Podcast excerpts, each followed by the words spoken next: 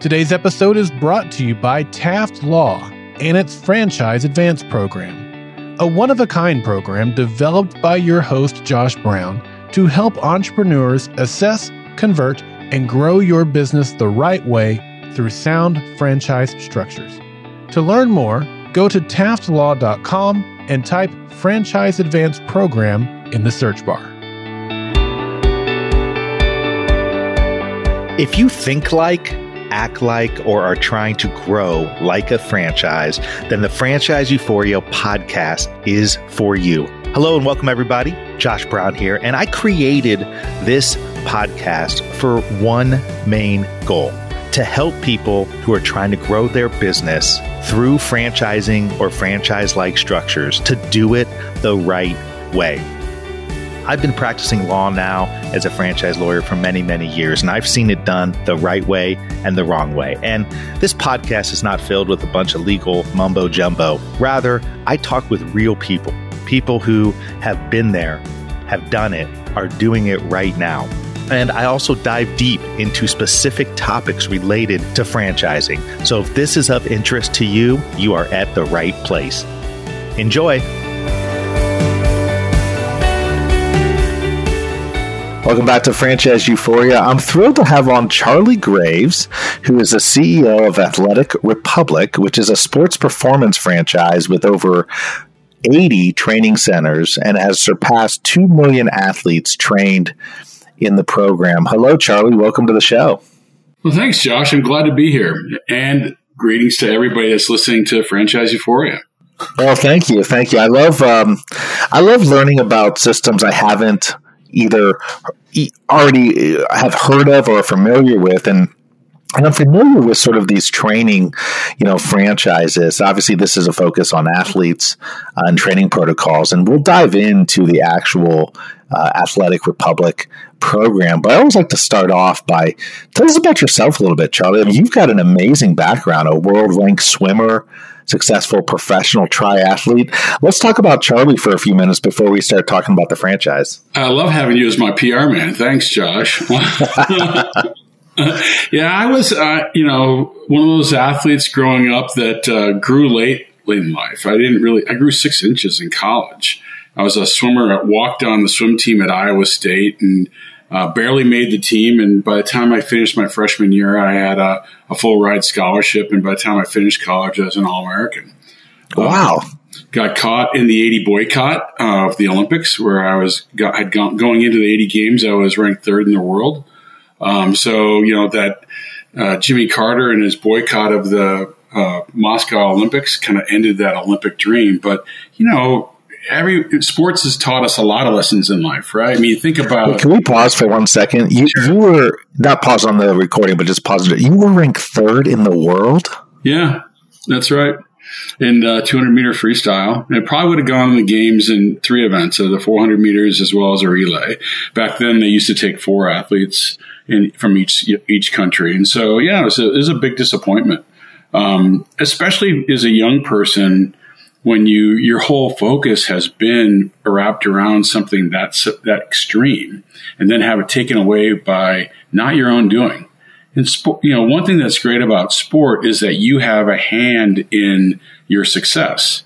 I mean in sports you learn how to preparation you learn how to manage your fears how to face those fears how to be a good teammate how to you know how to actually you know, be coachable and how to deal with conflict and disappointment and failures. And it's really it was difficult lesson when, you know, here you're doing everything you can and the dreams. Well, it's an amazing story for you, but like for you, what's amazing about that too is that you were a walk on, and then you grew you grew to six inches. Now, what that tells me in part is that you were working your tail off, you were working your butt off because before you grew the six inches, you were at a little bit of a disadvantage, right? I mean, you have, you know, swimming when you have the length and when you have the additional height, that can really be an advantage. But it sounds like you had you had already established, you know, uh, a habit of putting in a lot of work, and then all of a sudden you grow six inches. It's like, wow, this is this is an added bonus, huh?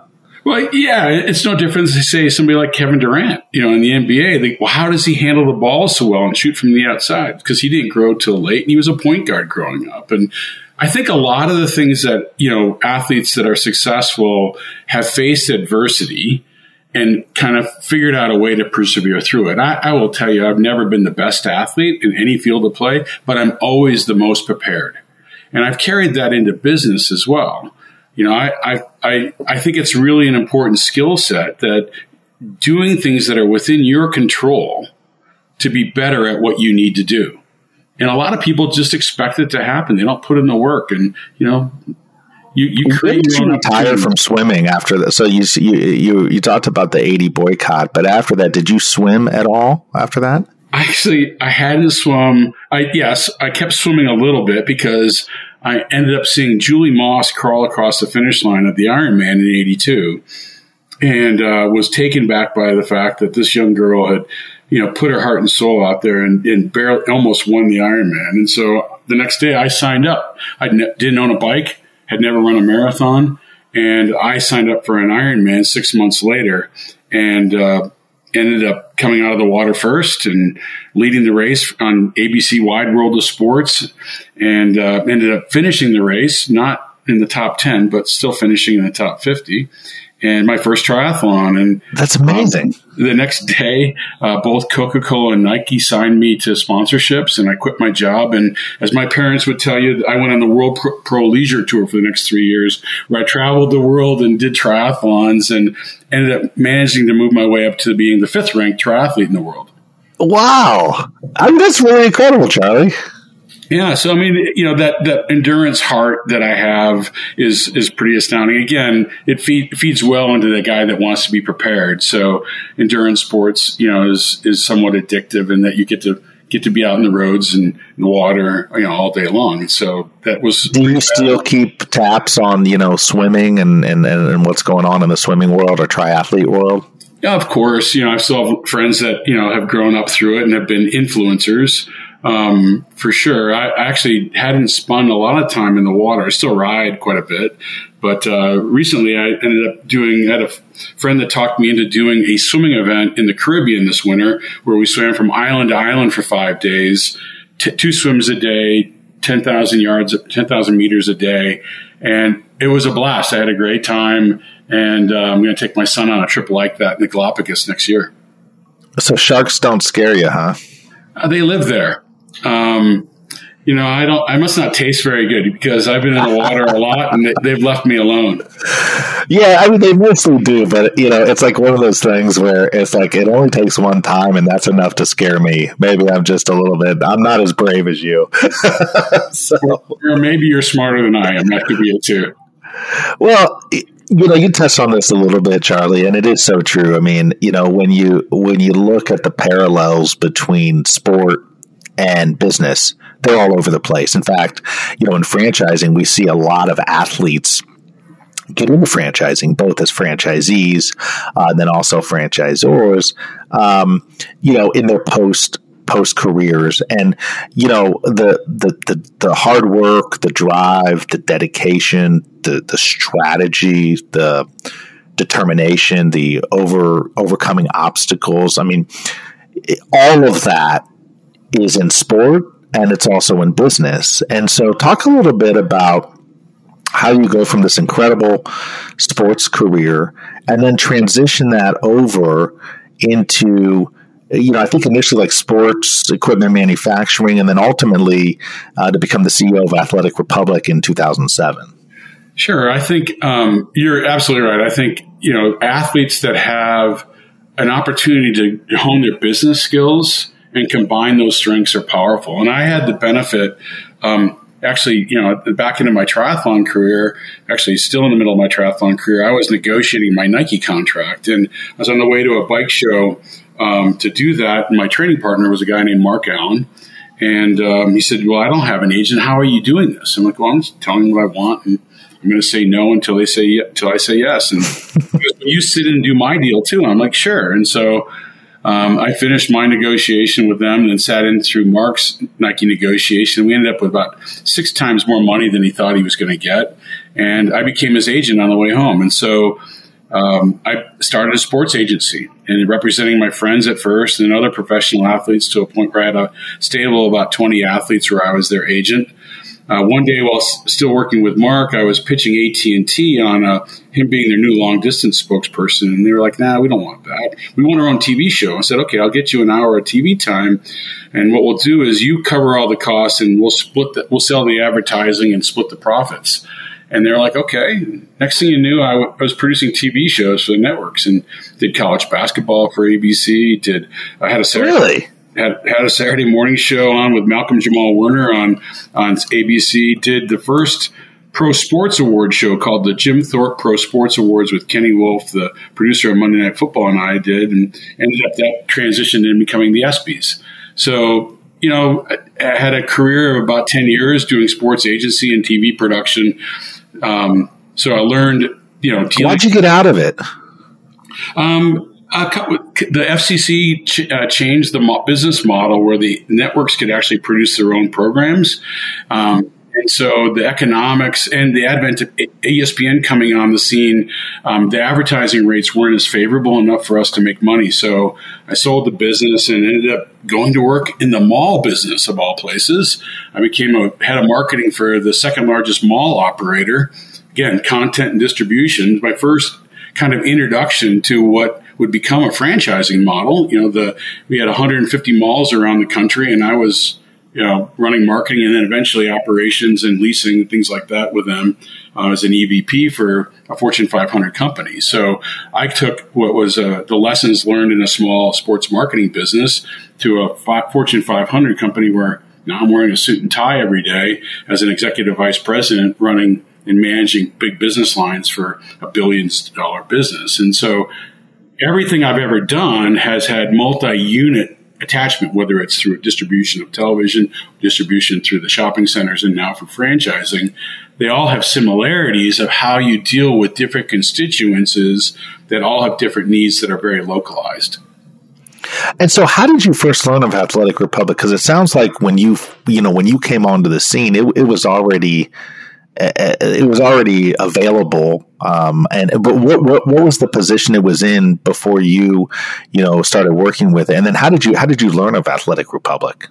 Uh, so I had I had left the mall business and had taken over the CEO job of a private equity backed company called Sport Court that um, uh, we had turned around and then merged with um, another sport. Wait, It's Sport Court. Is that the company that comes and does those those really cool basketball uh, setups at your house? Yeah, backyard game courts. You know, kind of like one of your uh, other um, franchisees that does backyards. We provided the product that they would actually go in and do that. So hoops and courts, but the actually business evolved into all sports flooring. We did. We ended up uh, buying a company that did the final the hardwood floors, and I negotiated a deal to be the official provider of the Final Four. So now today, the, the company does most of the NBA floors as well as all the Final Four floors for both men and women. Um, so it was a business that, again, back to content and distribution with local a local flair to it.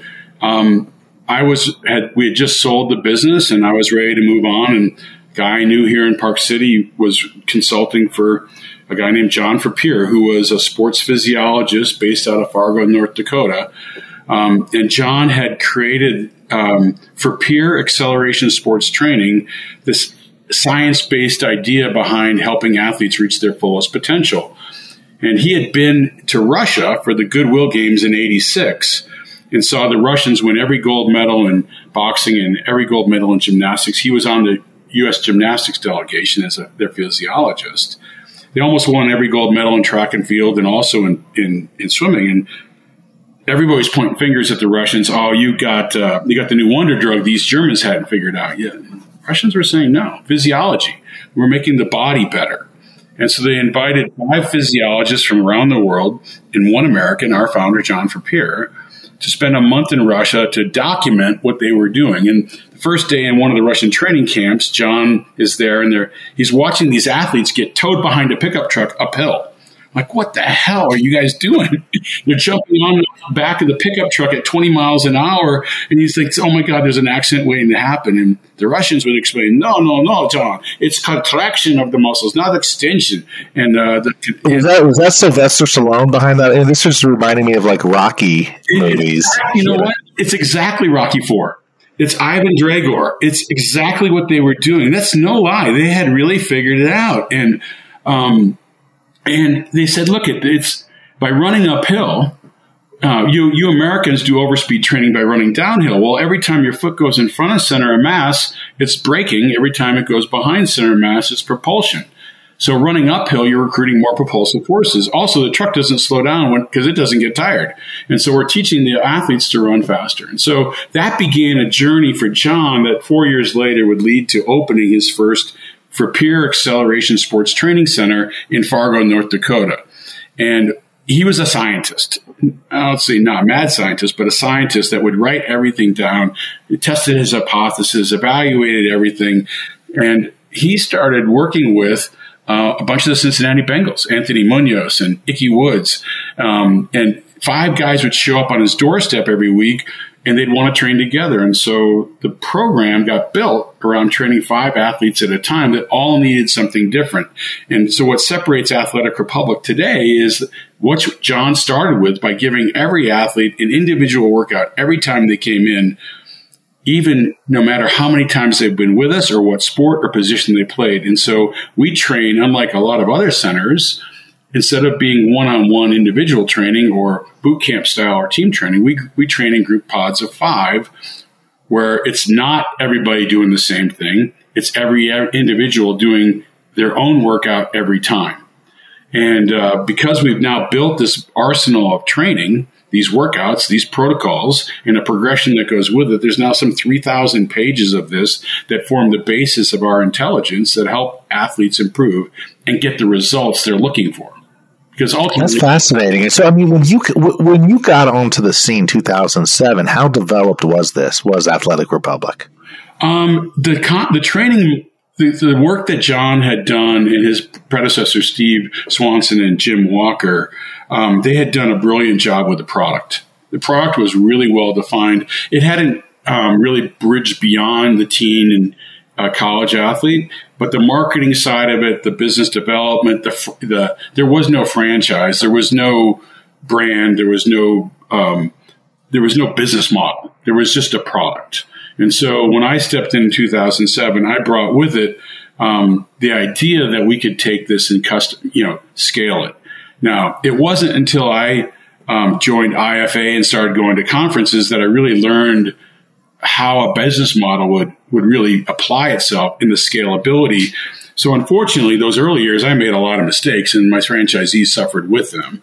So in 2000, so what, did you, what did you learn through the International Franchise Association? You said IFA, right? What what did you? What are some of the things you took from those conferences? Because you know, it's a really good point. I mean, the IFA is a is is a really good organization, and but they have a million conferences, right? And so you've got a lot of people you know, who you got to kind of pick and choose, you know, the ones you go to. And obviously it's particular to your to your business. But what are some of the things that you took from some of those conferences? You know, in addition to obviously meeting people and so forth and and expanding your network, what are some specific things that you took from those programs? Um, there was a lot, and it wasn't just the presentations; it was the people. I think the, the, the thing that makes me so amazed by the franchising community is that yes, we have we have frenemies. Okay, you know, I, I compete with D1 and other and ISI and a few others that are in our space, and we know each other and we share similar stories, and we're I would say frenemies. Um, but there's thousands of other franchises that we all learn from. And not just in boutique fitness, but in food and, and man with a van and all the other things that are out there that are struggling with some of the same, same issues that we are um, and whether it's pricing models and go to market and CRM systems and, and back office support and having the right lawyer helping you craft the right FDD. I mean, all this has been done before by somebody else that's learned well. And many of the solutions they came up with are applied to all franchises. And so, you know, whether it was my first conversations with um, the Dwyer Group and hearing how they come to market with their brands, I was sit, I sat down at the table and was just blown away with some of the same challenges they were having acquiring franchisees and helping them, mm-hmm. teaching them, you know, how to follow a system, and then a having a system. Um, so I would say that you know by after the first couple of years of making the mistakes, I sat down and systematically approached franchising far differently. Now, when I bought the business, we weren't a franchise. We turned it into one and then systematically chipped at away at our product and how does it scale, our education systems and how to make sure not owners, just the owners, but managers and trainers could execute and deliver it. How to add consistency to our marketing so that all could apply it in social media. How to utilize the CRM systems to generate leads so that we could drive our cost our cost per lead down and our cost to acquire a customer down. How do how do we drive top line revenue so that the businesses could grow and and uh, affect their bottom line performance? How do we drive cost out of things that we could scale against, whether it was equipment production and manufacturing, or you know could have been marketing programs and some commonalities that we're buying. All of that came from not me and not my team. It came from learning from other franchise operators that had experienced something similar and probed and challenged us to go figure out a better way to do it. And so this industry is incredibly welcoming. Again, I mentioned a couple competitors I have, but there's thousands of other franchises that I talk to now regularly when I go to conferences and when people call me, Hey, how have you figured this out or that? And it's been phenomenal. And you know, probably the best example is how we all got through COVID together. The industry, you know, as you recall, my God, you know, information was coming out on a daily basis, some of it misinformation, and having a network of other franchise operators across the country that you could lean into. How are you communicating with customers? How are you keeping your franchisees engaged? You know, how are we not going to lose people when all our gyms are closed down? It's those kind of things as an industry that we rally together daily and continuously help each other find a better way to be more successful. Yeah, and it's interesting too because I agree with you know the. Uh, I've been involved in franchising for over 17 years now, and it is true that you know the a lot of people would think at first that you know if you're in the if you're a restaurant franchise, you really just want to be around other restaurant franchisors and kind of learn from them. But you know, in fact, you can learn a lot from people who are in totally different sectors or segments of franchising because maybe they're thinking about it a little bit different. Maybe they're approaching it different. Maybe what they're doing in their sector could be applied to what you're doing. And so just getting around all these folks, like you said, I mean, you all have similar challenges, obstacles, and opportunities, you know, to deal with, and getting around them can really kind of spark that ingenuity and spark those thoughts of saying, well, maybe we should do it this way. Maybe we could do it a little bit different here. And of course, you know, one thing I know, Charlie, just getting to know you on this interview is you are one competitive person, right? I mean, because you don't become number three in the world for swimming and number five as a triathlete without being a competitive person person and figuring out your way around things and how to and, and and how to be the best. And so, you know, you obviously are bringing that to the table. Uh, with athletic with athletic republic and i'm curious you know is how how do you look for franchisees for Athletic Republic? In other words, you've got the background, right? I mean, your credibility is instant from the perspective of you've lived this world to a certain extent. You're still living, you know, that world, but you're a world class athlete, and that's what you're in the business of right now is helping you know people with their sports performance um, and training. But what is that like for for a franchisee who comes into the system? I mean, are you looking for somebody who has that background or is or is it the learnings that you know you and others have had that can get passed on with somebody who maybe doesn't have that background? You know good question. You know there's a lot of times that we work with a lot of franchise consultants too and their job is to show lots of different brands. Um, what i care about is finding somebody that has a passion for sport um, especially now, again, back to post COVID, we're seeing more semi absentee owners come into this that have a day job and want to invest in their passion as a side hustle. Um, yeah, a profitable side hustle, but still one that they want to do on the side. And if it's successful, maybe down the road they transition and become full time if they have multi units. I look first and foremost for somebody that cares about sport, that grew up playing sport, that has kids playing sport, that understands the role of sport in somebody's development. If you're looking at Athletic Republic and a donut franchise, chances are you're not my guy or gal. now, don't get me wrong, I love donuts, but um, but that's probably not the same thing. I'm looking for somebody that um, that's perfect. You know, people who eat donuts need to go work out. You know, I mean, they need to work out more.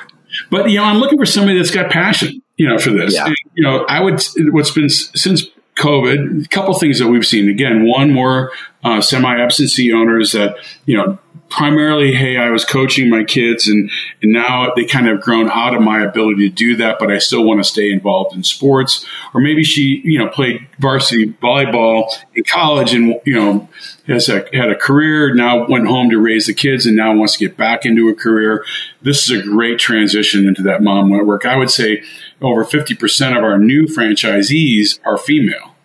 Um, which is something that hadn't happened pre-COVID. It had been primarily uh, guys that had been buying our franchisees. Um, but now it's become much more female dominant in, in, tapping into those mom networks. So I like it when couples come to us. I like it when they they have that passion for sport, and I really want to connect. You know, think about it for yourself. You as a franchise buyer, most of your career, professional career, you're respond, re- reacting to opportunities, either with the company that you have or somebody's headhunting you. You're not really out there shopping for something. You're reacting to franchise to opportunities that come at you.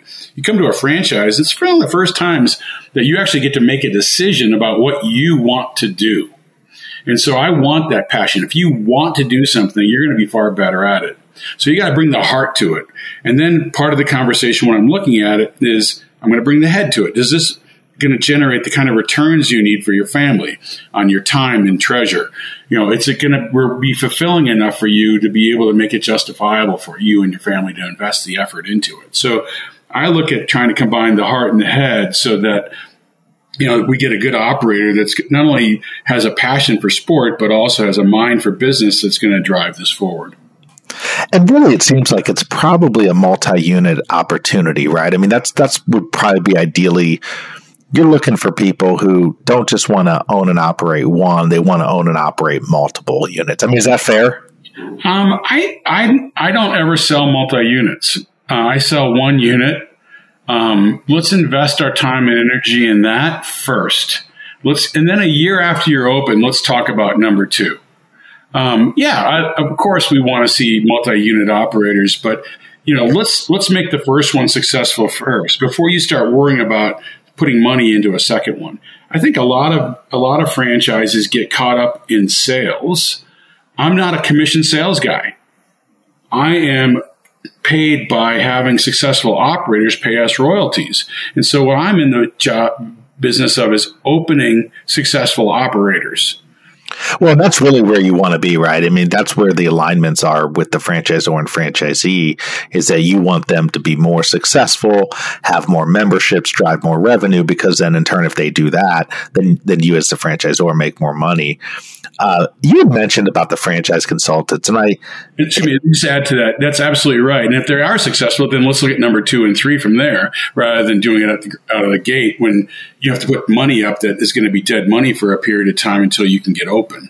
I don't believe having a, a, portfolio of sold not opens is good for us. Right now, I try to manage our sold not opens to be under 10 units so that I'm, well, I'm really glad. You, I, honestly, I'm really glad you mentioned that because for, for those who, who who don't quite know what that is, essentially is you have a lot of franchise systems that have either brokers, um, consultants, combination of the two, and this is not about bashing them at all. There are very good brokers, very good consultants, but their jobs are to basically sell as many as possible, right? Like let's let's sell. And so you have franchise systems that you know take a look at the, their most important metric is hey we've sold you know 70 locations um, but then you look at how many are open, how fast they're opening, and what you're saying, Charlie, which I which I do like. I, I think it's the right way to approach it. Is you're not interested in getting that game. What you're trying to do is sell these things to the right people and get them open and get them operating because that's actually when revenue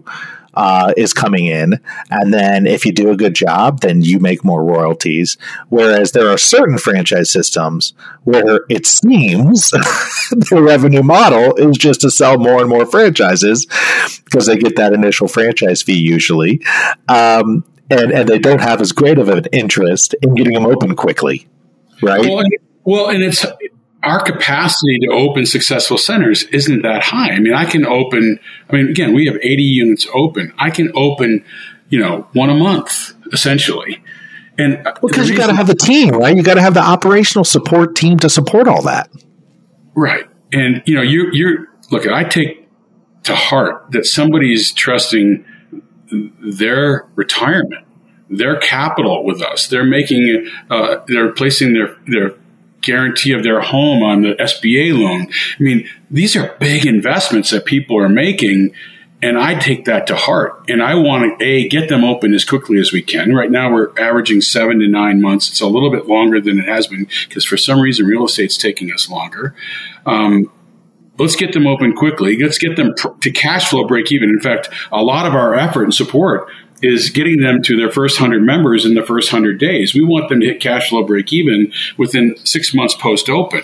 And to do that, I have to have a, a, team that's committed to their onboarding success and get them through pre-sale and into operations fast so they can learn the systems and get there. And then once they cross that horizon at being cash flow break even, then they're off and rolling and they're, and, you know, we know that we're going to, we're going to generate the returns we're looking for. So we take our time in one, qualifying the right candidates, and two, opening people that are going to be successful rather than just selling more units and having them sit on the sideline until we can get around to it.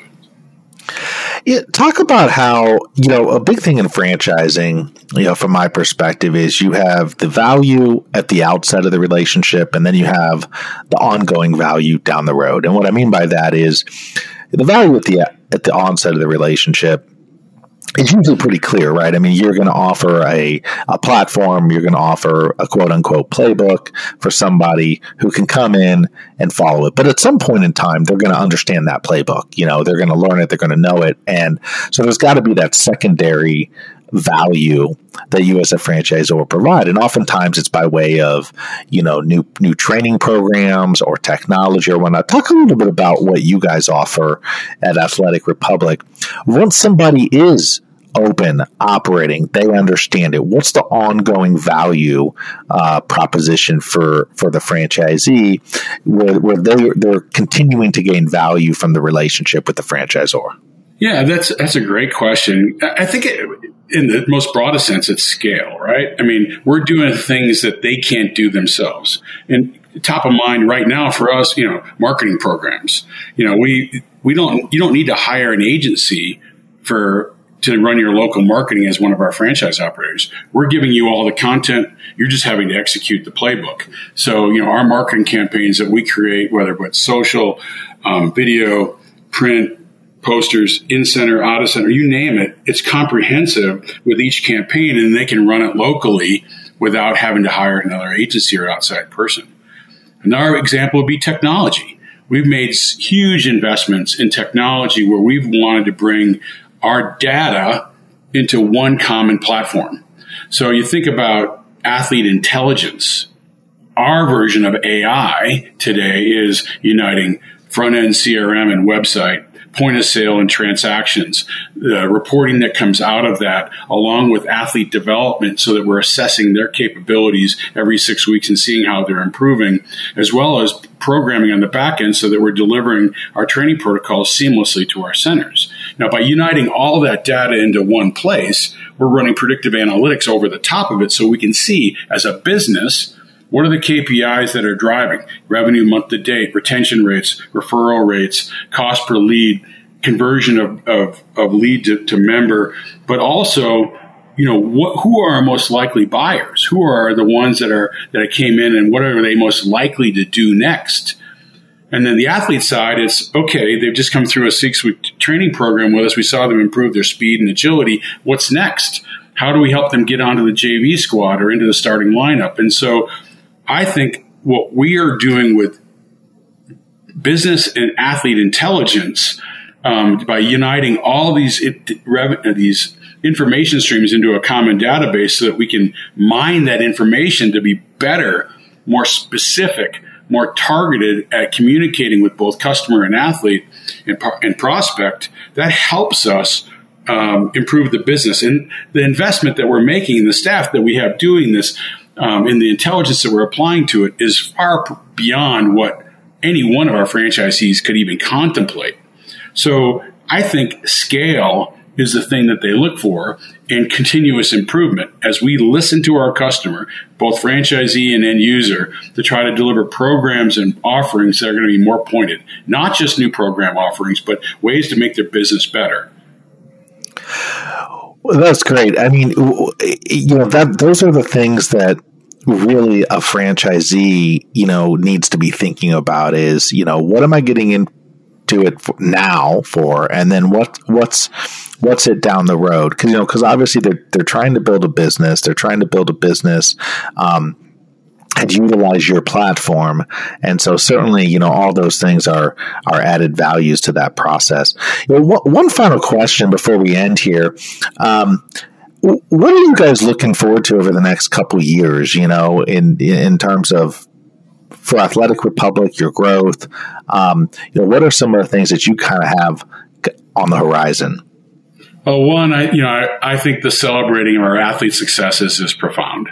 I mean, I love it, you know, when we can look at the athletes and see them, you know, whether they made the starting lineup, they made the team, you know, th- th- it's a daily celebration all the way through to, you know, Caleb Williams winning the Heisman Trophy. He, his dad is one of my franchisees, and Caleb's been training with us since he's been in fifth grade, and even gave us a shout out during his Heisman acceptance speech. So I love seeing That's the, really cool. It's really cool. Um, and one of his training mates, you know, Blake Corum, who's the running back at Michigan and also trains with us. We could have two Heisman finalists this next year, you know, along with top draft picks. So it, celebrating the athlete achievements, I think every one of our centers loves, and they all can celebrate every one of you know any athletes that come through our system because they all have a hand in it. Um, I, I, think franchise development certainly want to see our footprint expand beyond 80 100, 150 units, that we continue to open successful centers in markets. I think this technology is, is certainly has me something that I'm excited about. We're collecting a level of data and intelligence that is the world's largest sports performance database. And it's something that nobody else in our space is doing. It's, it's the kind of thing that the NBA is doing for 15 athletes on a team that we're doing for 50,000 athletes a year. What comes out of that data and our knowledge about how athletes improve and how their performance gains is going to be profound. And I'm excited. And I have no idea what we're going to learn, but I'm excited to find out how we can apply that intelligence to not only our business, but also each athlete's development. Well, your passion and excitement clearly shines through. And if anybody wants to learn more about Athletic Republic, you can go to athleticrepublic.com. There'll be information on that side about franchising and otherwise. Um, I do have one final question for you. And, and you said that a minute ago. I know, I, but I but I have to ask this. I, I I have to ask this. I I've never had the opportunity. I've been doing this podcast since 2013, so I got to ask this question. You in your heyday as a swimmer, against Michael Phelps in his heyday. Right, you're you're number three in the world. He's Michael Phelps. Number one, are you going to beat him? Or number two, how much of a fight are you going to give him in that race? He, you know, as a competitor, I'd like to say that I, you know that I would give him a fight, but he would have lapped me. I mean, the, he, Michael Phelps is phenomenal, and you know, with all sports, I mean, you see the progression. You know, my times back in my day today, you know, I wouldn't even make the Olympic, you know, the Olympic qualifying standards.